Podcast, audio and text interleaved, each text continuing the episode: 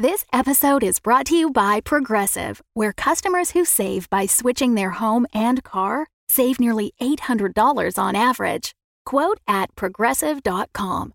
Progressive Casualty Insurance Company and Affiliates. National average twelve month savings of seven hundred ninety-three dollars by new customers surveyed who saved with Progressive between June twenty twenty-one and May twenty twenty-two. Potential savings will vary.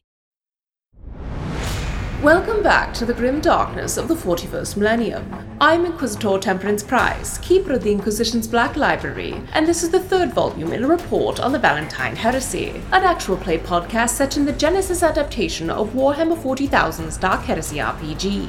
This report features Game Master Tom McGee and players Ryan LaPlante as Inquisitor Lucius Valentyne, Tyler Hewitt as Atticus Viz, Laura Hamstra as Eli Sharp, and Della Borovic as Morgan Rawls.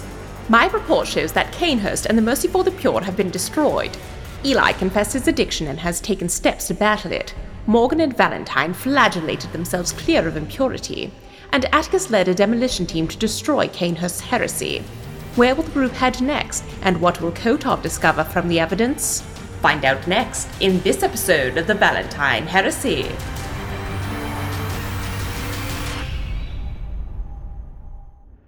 From the seized personnel files of Inquisitor Cainhurst. Interview. Devram Gnarl.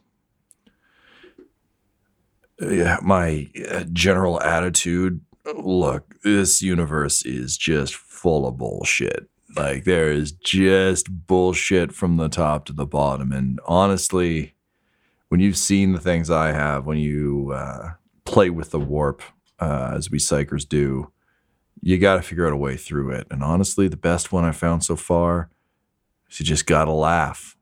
Because if you can't find this bullshit funny, you're not going to survive out here. Having finally disposed of Cainhurst's corpse in spectacular explodey fashion, having picked up two demolition experts along the way, um, you find yourselves uh, on a, a rather uh, dour day for, for the Marnie Song. Uh, well, the promise of uh, of secrets and information from the the many files of Devram Gnarl um, is is still sort of being processed and worked through. I believe uh, Ryan, you'd had Valentyne put um, uh, Gideon on, I think, sorting through yep. documents, so he's still getting that together. Um, he also has Gnarl's head, yes, which was in a bag. Yeah, mm-hmm. as you do. Um, I mean, just toss it in with the rest. Um, so you've got that coming. He's, he's still getting all that together.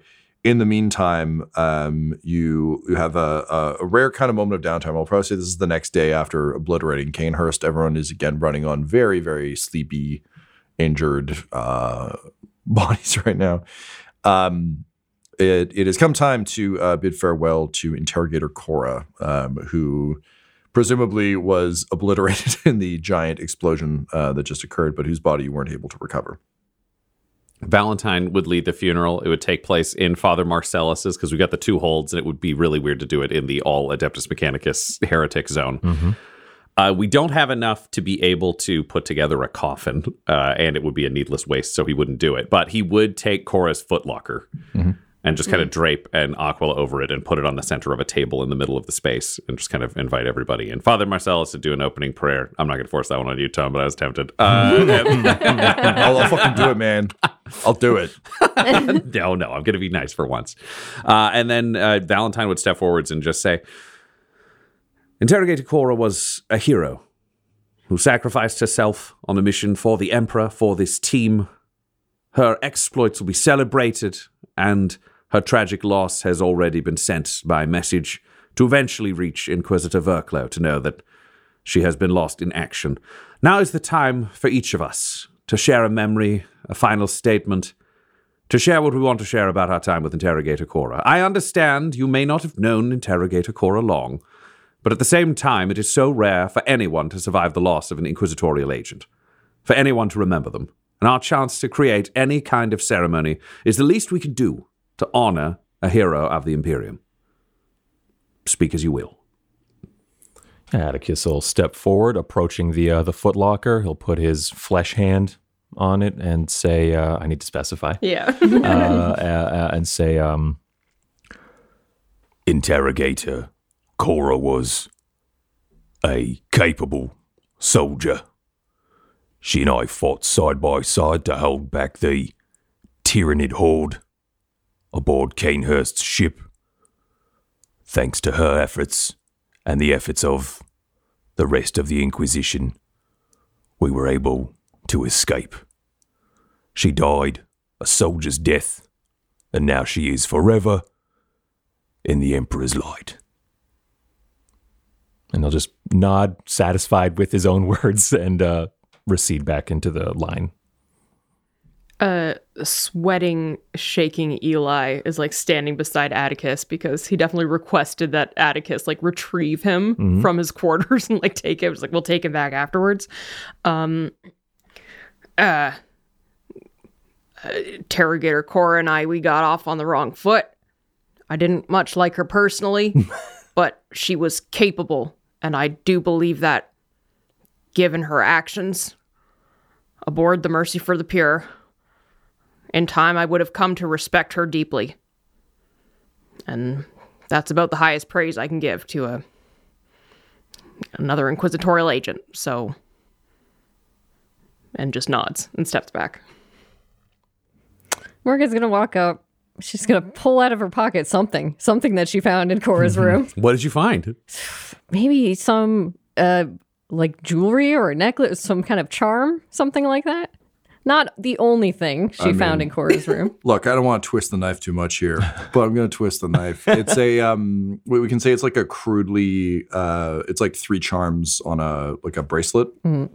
Um, and they're like very crudely made and clearly like handmade. Uh, but I think what we can know that obviously Morgan wouldn't is like Lyric Alto and Cora man, each made one you, of these. Twist.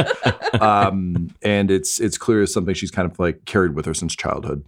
And I think you would recognize the fact that it's like lovingly handcrafted as enough value to be like this.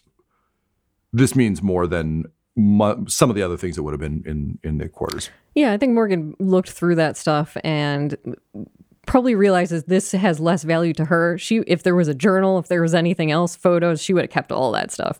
But this, eh, this can stay with, with her stuff, and she'll plonk that on there. And Interrogator Cora did a good job on the field. It seemed that she was troubled, and that was getting in the way of doing more work, but at least now she will be no longer troubled at the Emperor's side. And then she'll just step back.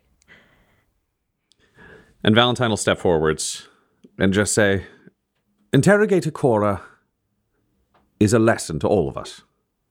An aspiration to die heroically, achieving the Emperor's will.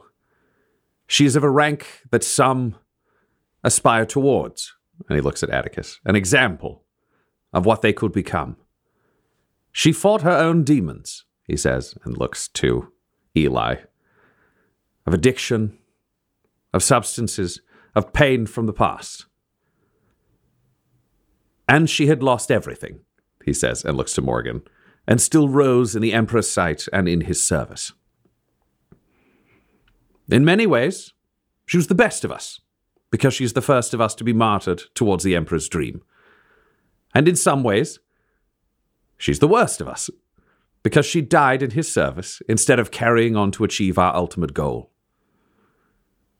We will mourn her loss, she will be missed, and we will carry on her work. And then he picks up the locker, and he goes over to the airlock, Uh, and he takes the bracelet off the top of it and slips it on, because to him, it is significant of all three of these people in this family who has sacrificed literally everything for his mission as a reminder of these things moving forwards. Because though he does not have a strong emotional attachment to them, there is a symbolic resonance there, and he's much more interested in symbols and just reminding the cost. As a functional sociopath with rules, he still knows that he needs to care. Like, he should care about these things mm-hmm. according to the rules, and structures his life around that. Uh, and then he opens up the airlock, puts the box in, uh, and sends it out. And as it goes, he sings a hymn to the Emperor.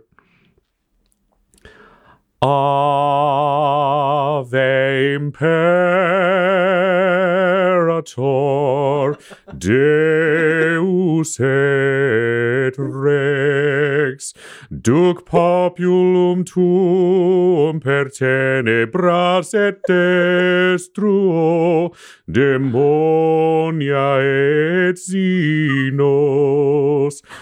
Pastori filios tuos in lumine tuo, et omnes peccatores in odio sine justo. Ave Imperator. And she floats away. Okay, I did, just for anybody who wants the translation, because I, I, I, do, I, did, I did Google Translate this. A bit. Yes, yes, please. Hail Emperor, God and King, lead your people through the darkness and destroy demons and Xenos. Yes. Protect your children with your light and kill all sinners with righteous hate. Hail Emperor. Oh, yay. I like it, yeah. Love it. Mike safe claps. Mike safe claps. uh, I'm going to take a pause to go play Hitman. Uh, yeah, amazing. So um, Cora's footlocker uh, just kind of like drifts off into space, and um, with your your words kind of ringing throughout uh, throughout the, the chamber, everyone kind of is is able to uh, to return return to their quarters and and kind of reflect on things, or, you know, deal with um, the physical ailments that they're dealing with, as is the case with Eli, or resting up a little bit like Atticus. The following day, uh, Valentyne, you get a ping from um, uh, Kotov. Um, or I guess actually, you know what? Uh, I think Terseus would actually probably bring you this information. I don't think Kotov has a direct line to you.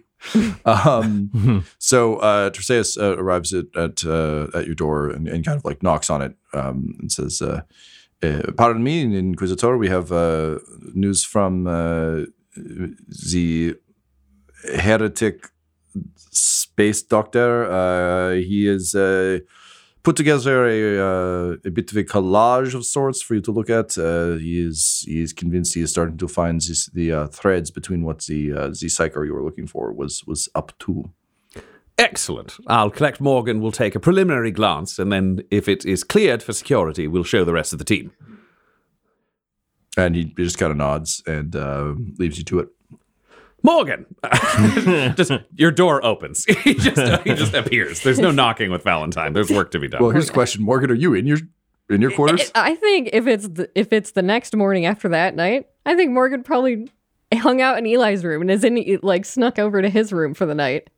Eli, would you? Would, well, wait, Eli, would you have let her in, or did you spend it in a vent? I I would have let her in. Just don't touch me, Morgan. Opens the door to an empty room. Hmm. I'll have to have a talk with her. What an opportunity for education. And then he's going to go on his own. He's not going to fucking walk around opening doors. Yep. Sounds about right. Hell yeah. Wow.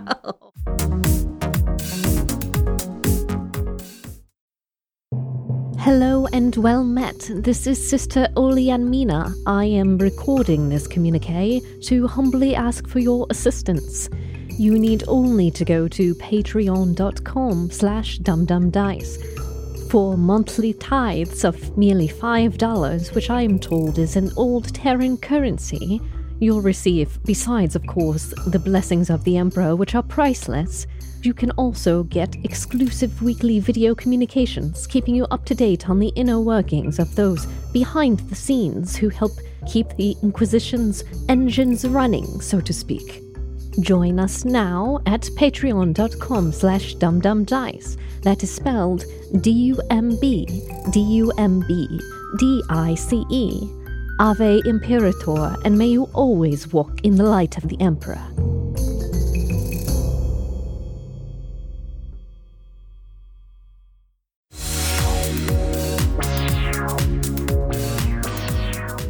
So you arrive in the uh, the sort of like lab um, space, and Kotov has gone full Charlie Day on the walls. He's got um, he's got all the. It, it really is like a, a forensic recreation situation where he's trying to like group similar um, images or words or anything else.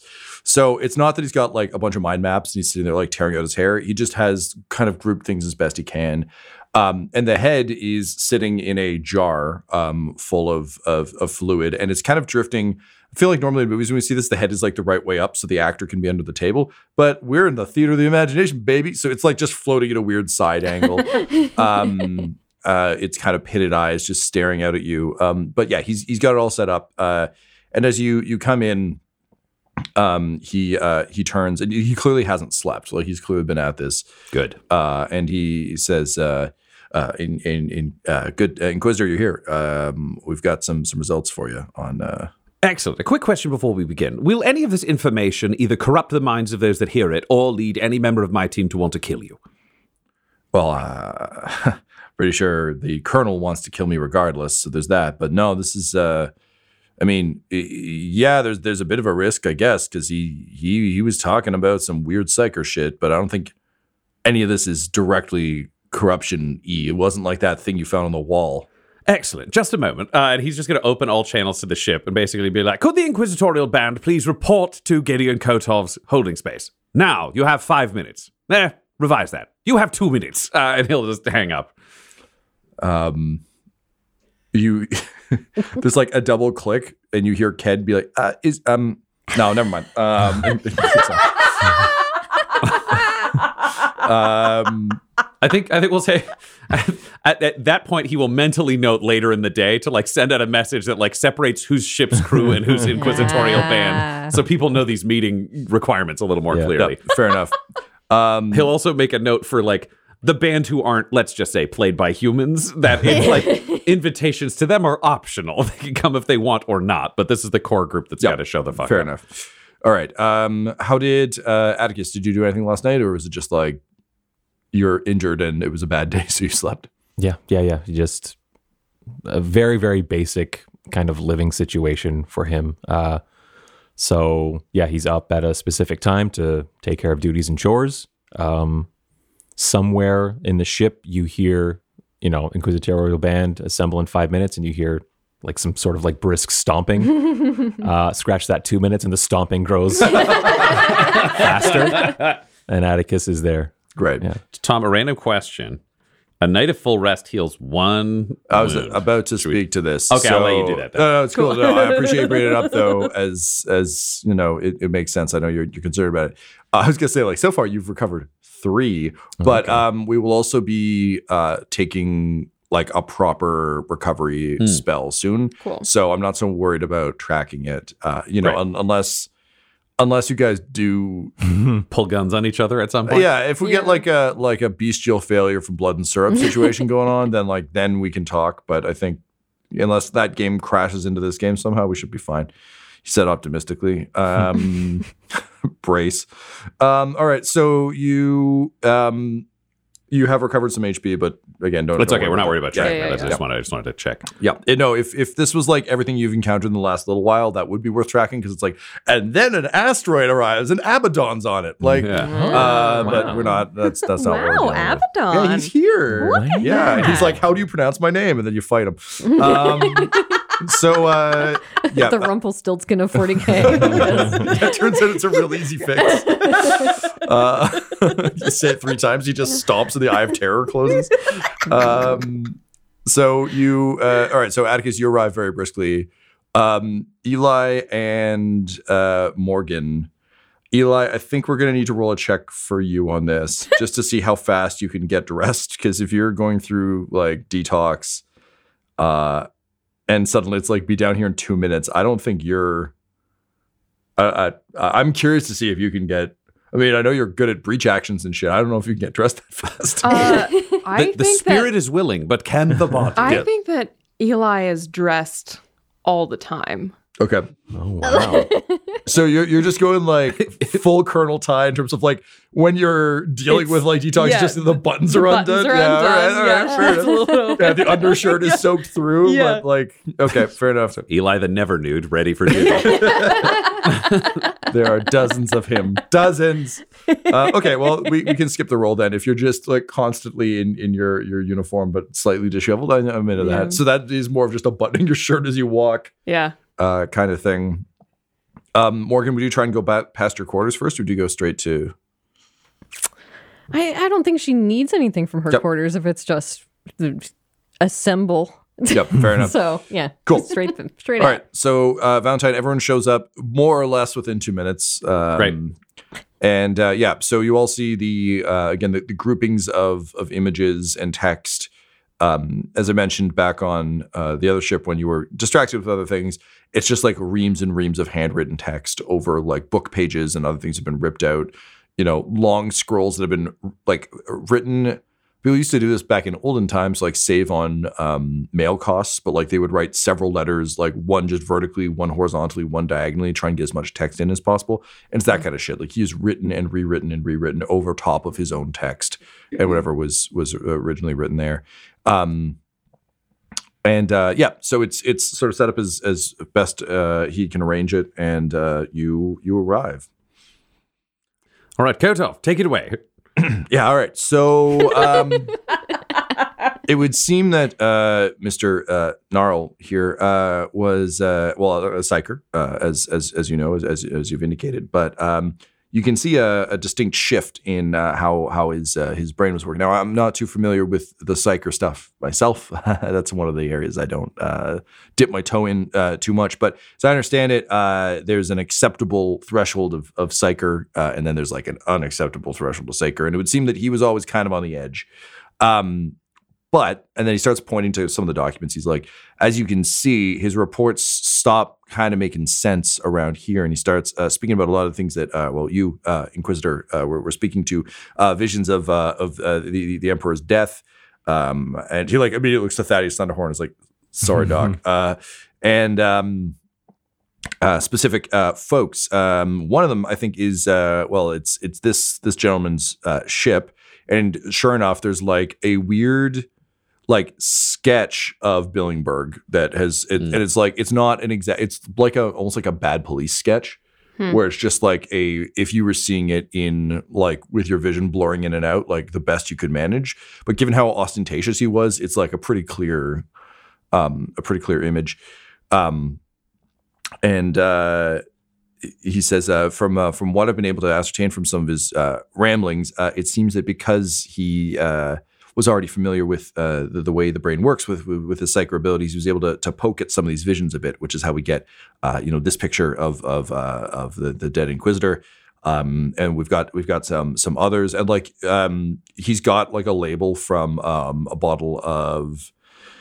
Uh, Vicodin um, tacked up there, and it's like, from what I can tell, he didn't necessarily understand everything he was seeing, but he was trying to capture what he was seeing. So he's got this label here because he knew it was important, but he didn't necessarily understand that it was related to uh, the, the the the man you killed. Um, so he seems to be getting some uh, some sense of it, um, some uh, uh, influences, uh, some understanding, but um, he was also missing a, a lot of it. And as you can see, it was uh, doing a number on his, his brain because it seems he was trying to access these things actively. So unlike uh, you, uh, Inquisitor, uh, he wasn't just seeing it and then writing it down. He was actively knocking on the door. Um, now, uh, where things get interesting, though, is this. And he points to... Um, A uh, a picture of um, that's very clearly a, a sketch of um, like a, an Eldari armor, like an, like an Eldari in armor, um, helmet off under one arm, um, and um, holding up a what looks almost like a, a very fine um, champagne flute. And this one, unlike the the kind of rough sketch of of uh, of Billingberg, he's like very detailed. Like he spent a lot of time on this, um, and. Uh, Kotov says, uh, so it would seem that um, this uh, Eldar um, fella uh, was something he could see very, very clearly. And he just like proceeds to like basically flip through it. And there's just like version after version after version of, of this Eldar figure in various, um, uh, you know, various poses, almost like you're doing a character study um, in terms of drawing where it's just like from different angles and other things. Um, and Kotov says, uh, what's different about uh, this Eldar, um, uh, Trenrakai, I believe is the name you, you'd given me. Inquisitor. Yes, yes, that is the name. Yeah. Uh, so what's interesting about him rather than some of these other images is uh, it would seem that uh, Mister Uh, Gnarl uh, was able to uh, ascertain where uh, this Eldar is uh, from the, the images he was seeing. Excellent. Valentyne just like perks the fuck up. He's not interrupting the talk. He's just like, yep. Ooh, good news. Yeah. Um, so um, Kotov quickly kind of like points out a, a variety of different kind of like basically the scenes behind the Eldar and then also some distinctive things, including the champagne flute itself. Um, and he says, uh, so uh, according to uh, Mister Gnarl, uh, this Eldar seems to be on a uh, a, a a planet uh, known as uh, as uh, Uh, uh, Greybridge, um, which uh, I have checked the ship's logs about. Um, there isn't a ton of information here, uh, largely because it is a, uh, well, uh, it seems to have a somewhat checkered history with the uh, the Inquisition. Uh, that said, given that Billingberg seemed to be involved with, uh, well, the, the Eldar, you might be able to find something in his files that you still haven't given me access to, but uh, if you were to give me access, he kind of like looks at you. This is Kotov? Yeah.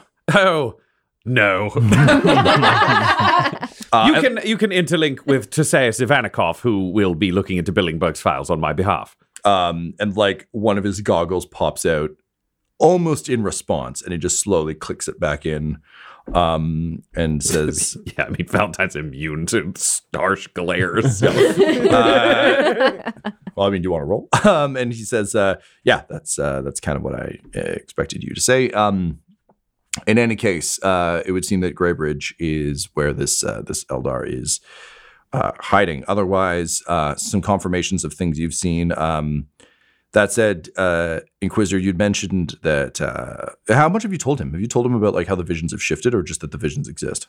Um, I mean, how I know the visions were happening. We'd seen the people that were in it. I haven't seen like how have they shifted? I from what I remember, when it was... you. Um, The most recent one you had at the beginning of this season was like, what, we, what I think what you've been able to determine is like every time you kill someone in the Confederacy, the vision shifts. So mm-hmm. it was like when you killed um, uh, Glasgow Vicodin, he was no longer able to provide security. So suddenly it was going to be Bile. Um, and then Bile, Bile got and eliminated. Then eliminating Bile meant that suddenly it was a much more violent, like the image you saw was like the orcs had done a lot more work. Um, but also like the, basically the visions shift slightly each time you change something. Um, but often for the better, like it's how you know the timeline has shifted is like suddenly by fucking these things up, it's like the uh, predestined event is still predestined, but it's being altered and shifted. Like Terminator two rules. You may have moved it back a little bit. It'll happen You're, in a different way. Same thing. Yeah, still going to occur. Essentially like, it, it, yeah, it's, yeah. Terminator two rules mixed with like a Hydra, which is if you can get to the base of all the stumps and kill that, then you could actually stop mm-hmm. the thing. But in the meantime, it's like it adjusts each time something happens. So what's fucked about some of these these files and things is like you're also seeing the pre-first vision version of what could have happened here. So there's like some figures here that weren't in your vision. Um, he also obviously doesn't have like, there's no Cora in his vision. There's no like... So there's a bit of mm. weirdness there, but also there's just like he was also going mad. So there's a lot of like hmm. nonsense. Yeah, Valentyne would be pretty clear yeah. uh, with the threats that are presenting and the way that the vision has changed okay. because it shows that things are working. Like he, the moment he was promoted to full Inquisitor, he didn't have to pretend to like he, he didn't have to try to lead from the bottom. Like mm. he just got to to drive the bus, and having visions is not unheard of, nor is yeah. it considered like a sign of corruption. It's just like, oh, it's a sign of faith. Okay. So then um, given mm. that Kotov would probably have that information, he'd say, uh, yeah, the, the interesting thing, uh, Inquisitor, is that um, uh, Mister Gnarl's visions didn't seem to change at all. Uh, there are minor variations that he, he speaks of, but um, given that uh, he was not uh, actively doing anything with this information, it would seem that, um, you know, uh, without interruption, these things just continue on their, on their way. Um And given that he was attached uh, to Cainhurst and in the void of space, uh, he wasn't taking any any actions. But he also seems more of a passive, passive participant. There doesn't seem to be as – these visions appear to him, but he doesn't seem to be as um, uh, connected to them as as you are, almost like he's pressing his face against glass looking in rather than being inside the house, whereas I think you are inside the house, uh, as it were. Interesting. So Cainhurst was doubly a heretic. He had evidence of this cabal and did not follow it. And at the same time, he corrupted himself with the Xenos. Yeah, I think he locked this guy up as soon as he started to, to hear the things. Uh, there's one other thing, though, that's uh, that that is somewhat uh, concerning, but also tracks with what we saw on the ship. Um, And he starts to like point to all the instances of the smiley face. He's like, um, it would seem that uh, Mister Gnarl uh, became very uh, concerned about uh, having a, a sunny outlook on on his situation. Uh, he uh, says, you know, this, uh, this uh, there's, there's there's text here. He seemed to be playing with some some lines of verse um, about a little song he wrote that says, uh, "Don't worry, be happy," and he just repeats it. Uh, a, a bunch. So what you, what we saw on that ship seems to have overtaken him at some point. Um, but as you can see, the visions seem, as as he dives deeper into the visions, he begins to speak more and more about happiness, and eventually just stops worrying about the visions and is just, well, uh, happy. Interesting. So we have the location of the planet. We have access to Devram Gnarl's files. Are there, is there anything that you've not presented that we must know about? Well, there's his head, uh, and he like gestures. Like, I'm not uh, really sure what what you want me to do with uh, that. Neither am I. You're the heretic. What can you do with it?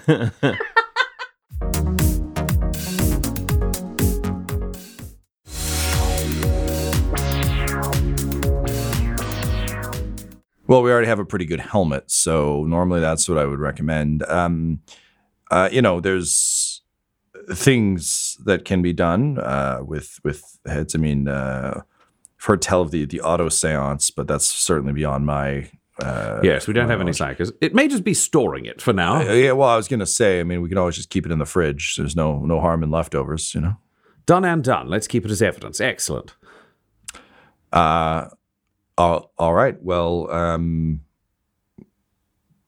to sum up, I guess, um, the visions do seem to exist for folks other than you, so yay or possibly boo.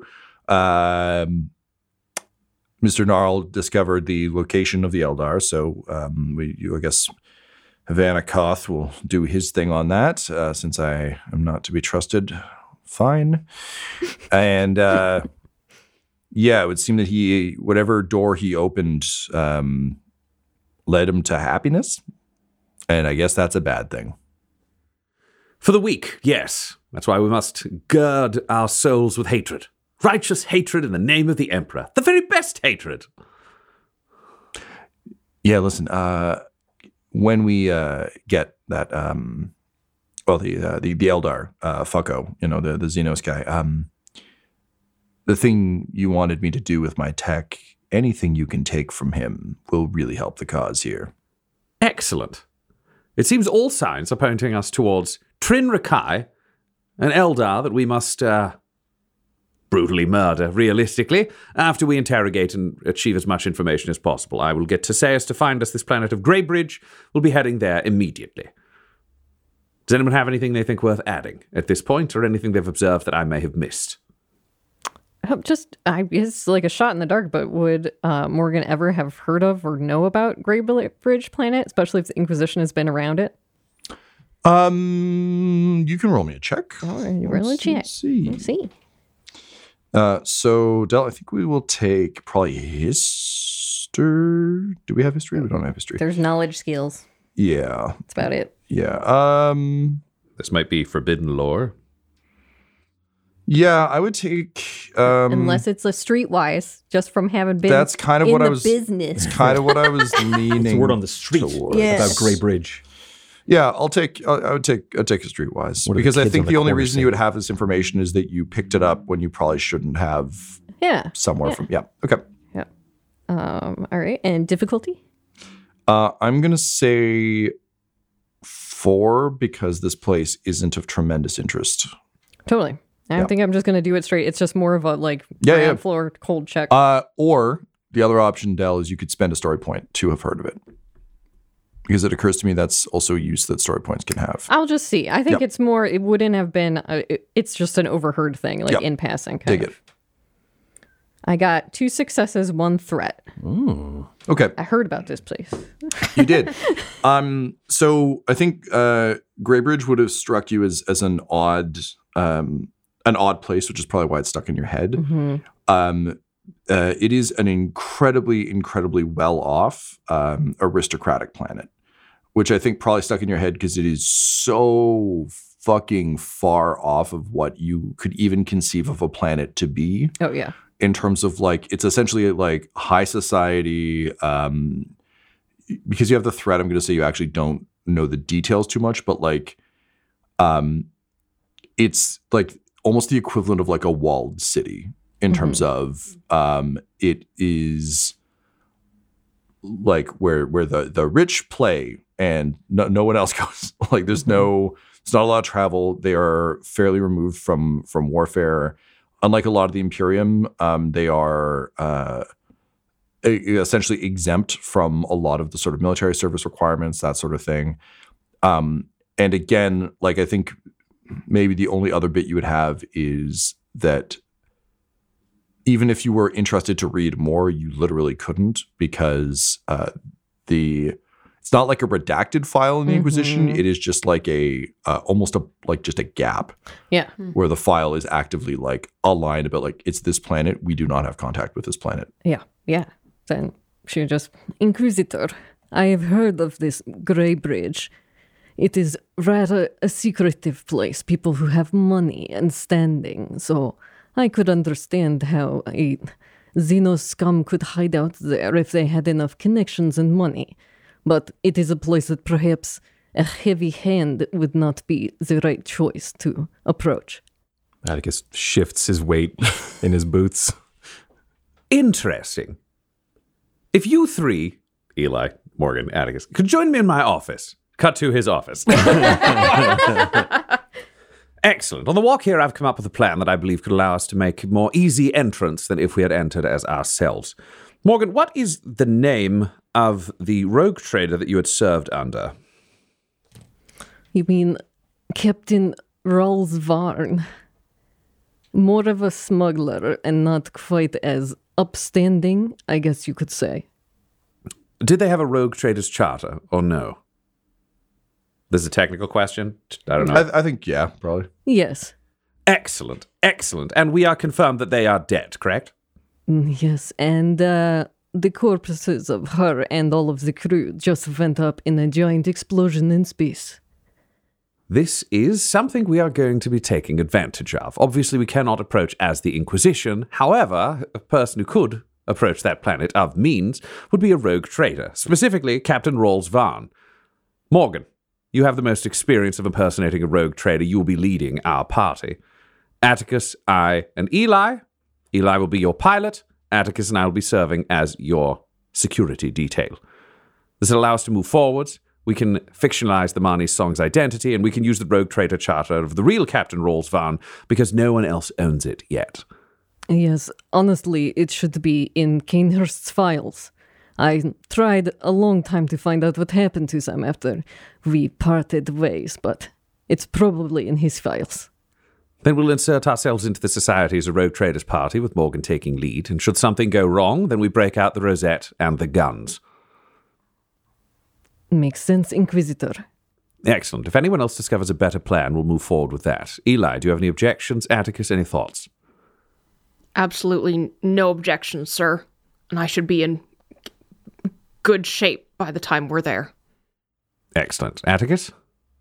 I would like to uh, familiarise myself with uh, this planet, Greybridge. So I'm used to uh, war on a battlefield. I'm not used to uh, the sort of, I don't know, etiquette required for these kinds of engagements, sir. I want to familiarise myself and sharpen my mind. Excellent. I will send inquisitorial files on high-end culture and how we should behave. Morgan, if you could also select any stories of fiction uh, that we could have our, ourselves read to better understand how to behave as a swashbuckling rogue traders band. In addition, Morgan, if you could, and he looks around the room at the incredibly military Navy-dressed person, the Imperial Guard slob, and himself, the weird commissar inquisitor, he goes, if you could also help us with some stylistic choices that might help us blend more in as a rogue traders band, that would be excellent. Yes, I can, uh, I'm sure I can make some accommodations for you all. Well, it's time for us to choose some new identities and move forwards. We'll do this for the Emperor. And in his name, we all become rogue trading scum. This episode of The Valentyne Heresy features Ryan LaPlante at the Ryan LaPlante on Twitter as Inquisitor Lucius Valentyne, Tyler Hewitt at Tyler underscore Hewitt on Twitter as Atticus Viz, Laura Hamstra at E L Hamstring on Twitter as Eli Sharp, Della Borovic at Del Tastic on Twitter as Morgan Rawls, and our Game Master Tom McGee at McGeeTD on Twitter. This episode was edited and mixed by Laura Hamstra, and The Valentyne Heresy's artwork was created by Del Borovic at del borovic dot com, D E L B O R O V I C. Our theme song is The Hordes by Megan McDuffie, and our ads use the tracks No Control and Chiefs by Jazzar, J A H Z Z A R, available at free music archive dot org. When it comes to Dumdums and Dice, you can visit our website at dum dum dice dot com. Our Twitter and Instagram are at dum dum dice, and on Facebook at facebook dot com slash dum dum dice. We have merchandise available at redbubble dot com slash people slash dum dum dice, and most importantly, you can join our Patreon at patreon dot com slash dum dum dice. That's D U M B D U M B D I C E. Ave Imperator, and death to all the heretics. Dumdums and Dice has to give a special thank you to the supreme beings of our Patreon at this time: the Half-Blind Prophet, Christopher Little, Sue One, George Dolby, Richard Cranium, Gavin and Abby McDonald, Logan, Fire Unfriendly, Grandma Likes D and D, Alan, Stabby Stranger, Glitch Trick, Flynn one one three eight, Alarain Okapi, O M G It's Big Nick, D and D and Things, Norma Byers, Schrodinger's Pepper, Guy Edwards, Flea Unit, Madre de Gatos, Lady Maiden, Melissa Rain, Nithrian, Garbo Ape, Locke, Sam Schaefer, Waffle Marine, and Jill and Noel LaPlante. If you want your name to be added to this list, you can join our Patreon too at patreon dot com slash dumdumdice. Thanks to them, and a little bit of thanks to you.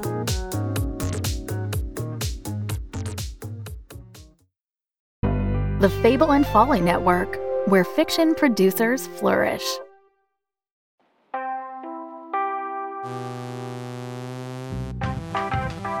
When Kilner accepted the job of smuggling escaped heiress Samantha Trapp across the galaxy, she expected the job to be over and done with quickly. But now they're stuck with each other, and they have a job to do. Think of Automnicon as a sort of student loan company.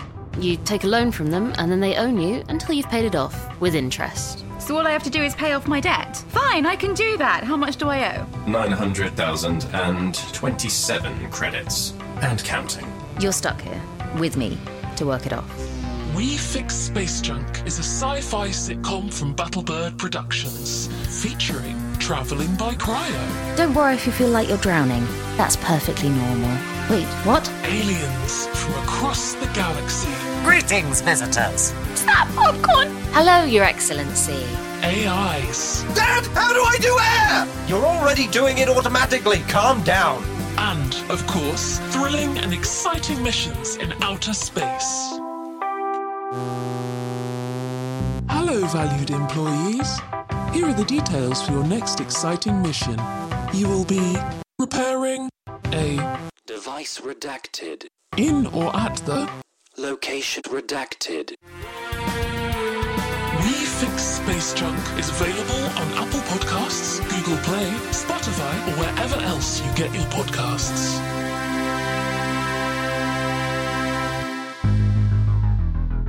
Subscribe, consume, integrate, indoctrinate, assimilate, degenerate. Watch your body decay into a faceless husk as your mind floats aimlessly in space. Register your interest with Automnicon now.